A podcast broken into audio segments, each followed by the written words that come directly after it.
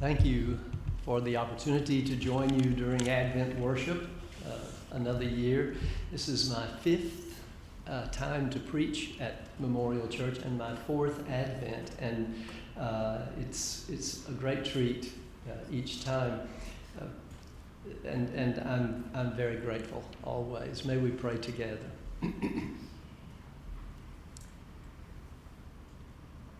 We gather around your word one more time, O God. Glad to be together.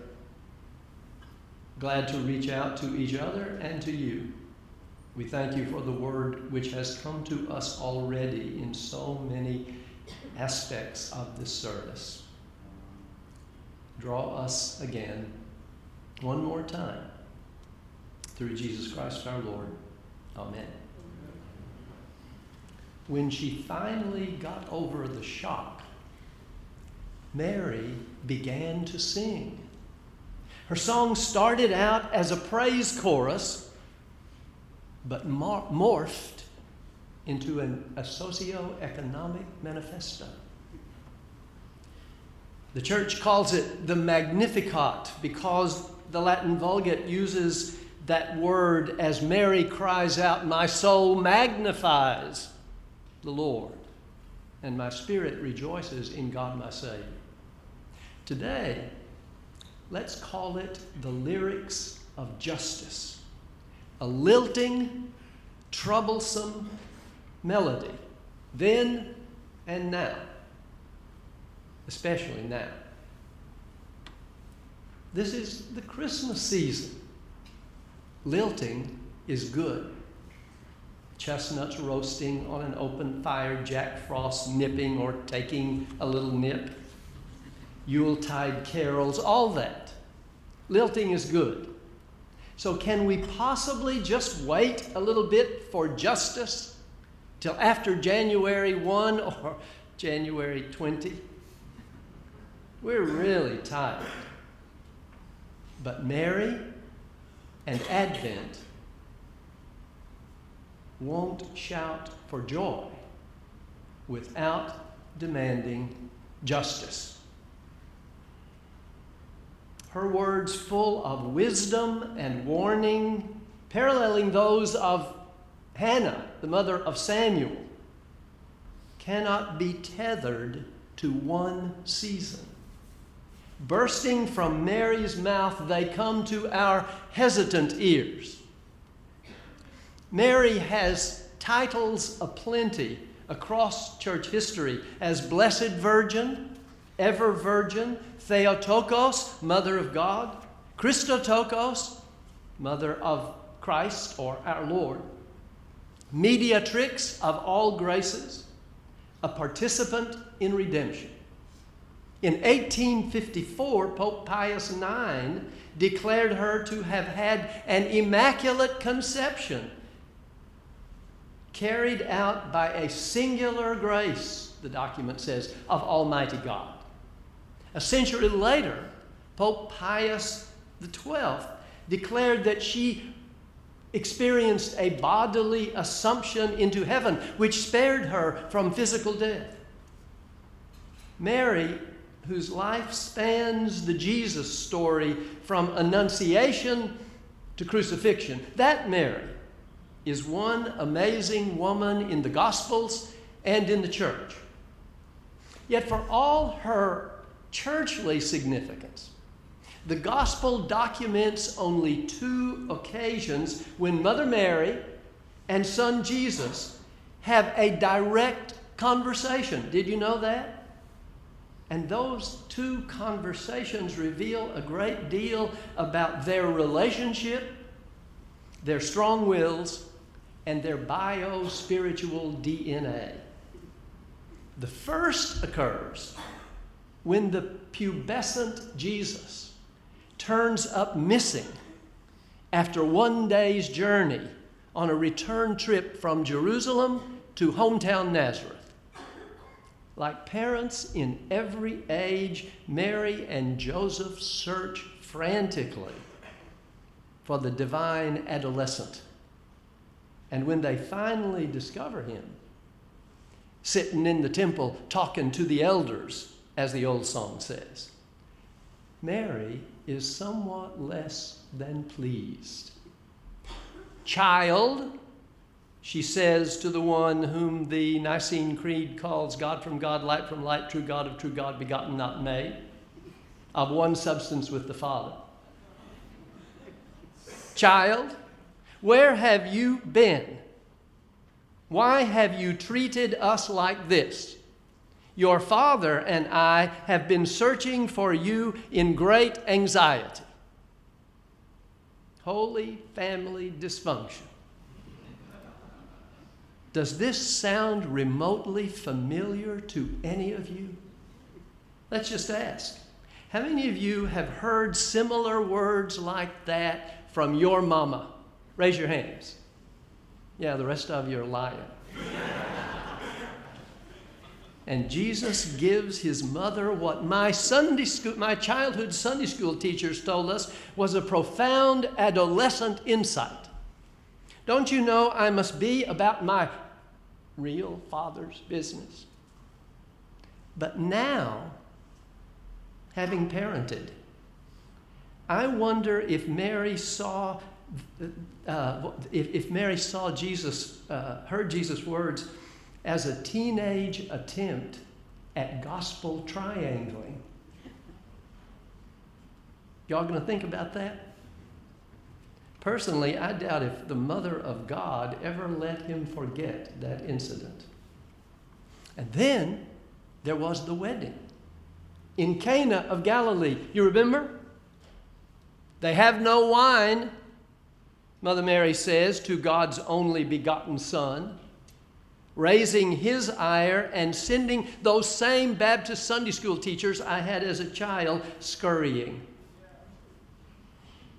O woman, Jesus says to the Theotokos, what concern is that to you or to me?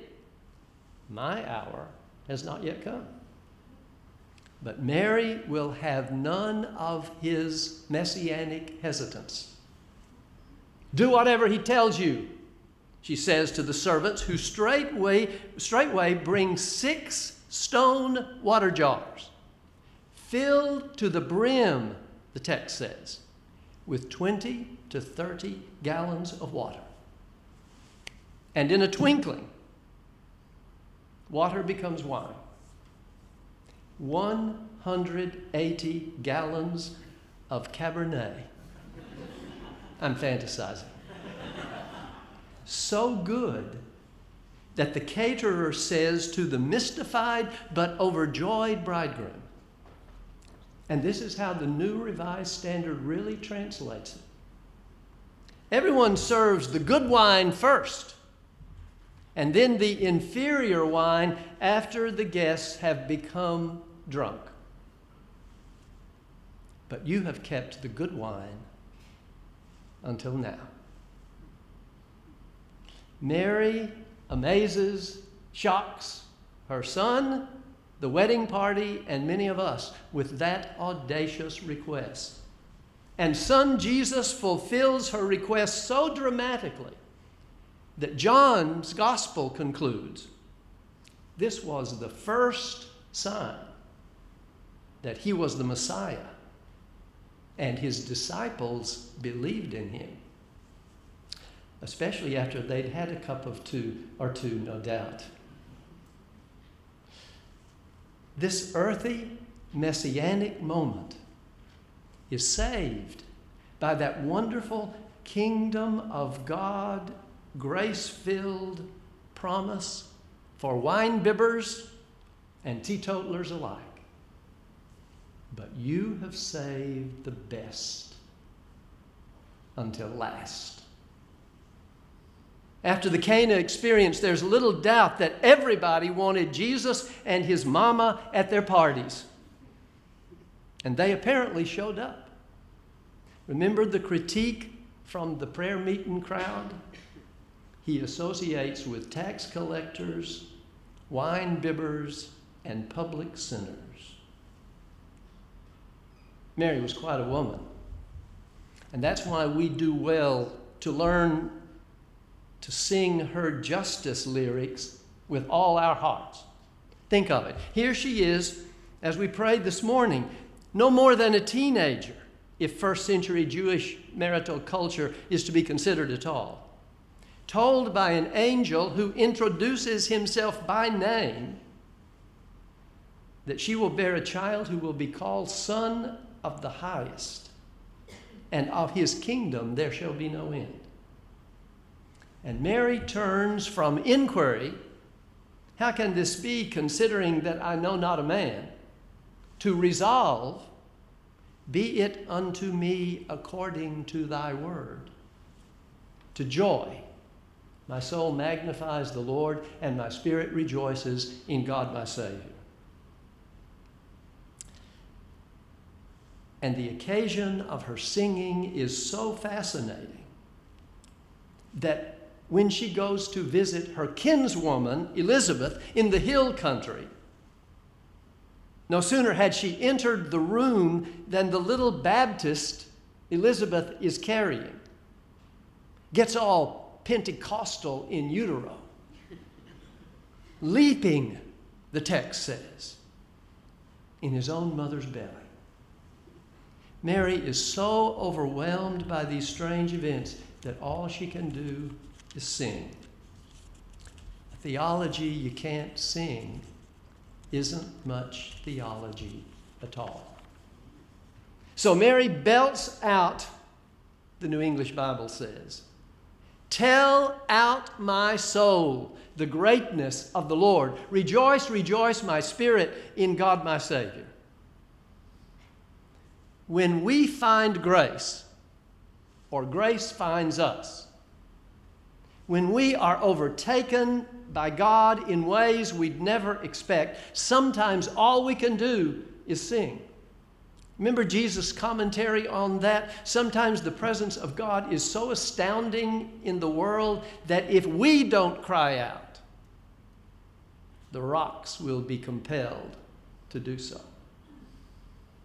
Mary, the King James says, is full of grace. Don't you love that phrase? And don't you wish it was about you too? Full of grace. But, but because it is grace, unsought, unexpected, undeserved, and oh so sweet, her only outlet is unfettered joy. Yet if she had stopped there, Mary and the rest of us would have been the worse for it. And ever so quickly, praise turns to justice. And the second verse of her magnificent Magnificat reveals her wisdom and shames our shallowness with lyrics of justice we easily ignore, forget, or just don't want to sing. God has scattered the proud in the imagination of their hearts. Uh oh. God hath put down the mighty from their seats and exalted them of low degree. God has filled the hungry with good things, the rich sent away empty. Radical words, a resounding protest against the way things are in the world still. How dare she turn from joy which we can all share, rich and poor alike, and draw lines in the economic and political sand. How dare Mary, a Jewish peasant woman, turn safe and spiritual ly- lyrics into social mandate? Today, Mary's song sounds across the centuries, but is anybody really listening?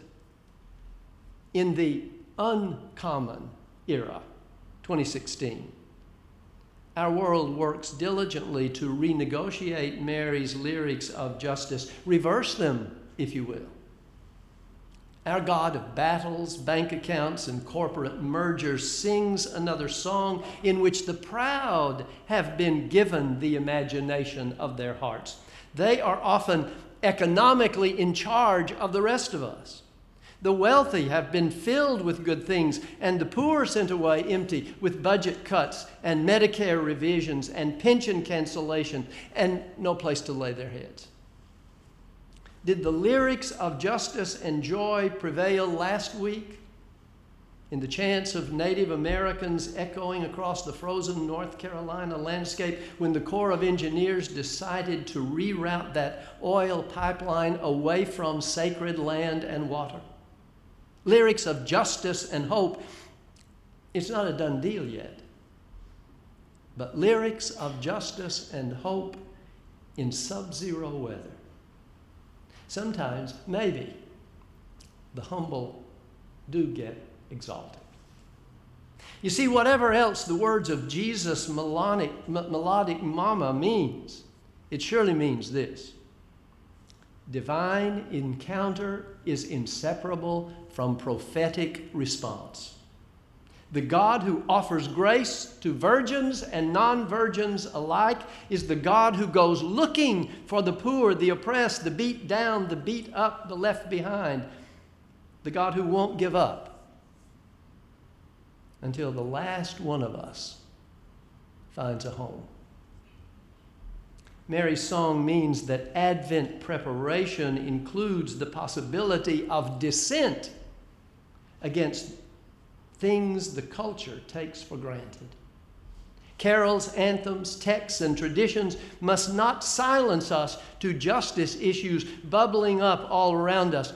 Last week, as Advent cranked up, the KKK held a quote, celebration parade in the state where I live.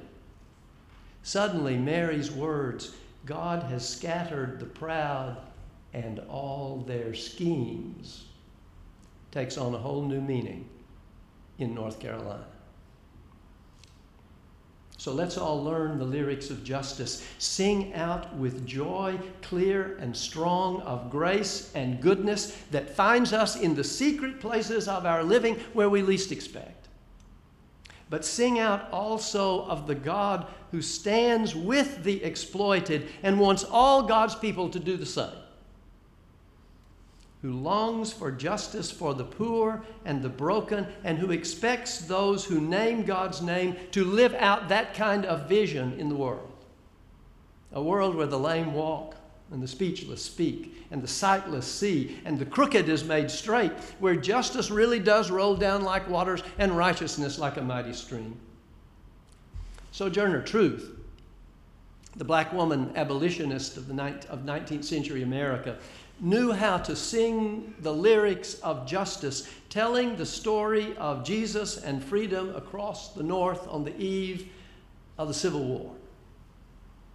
On one occasion, she was challenged by a man who shouted out at a public meeting that she had no right to address a mixed crowd, men and women, since she was merely a woman.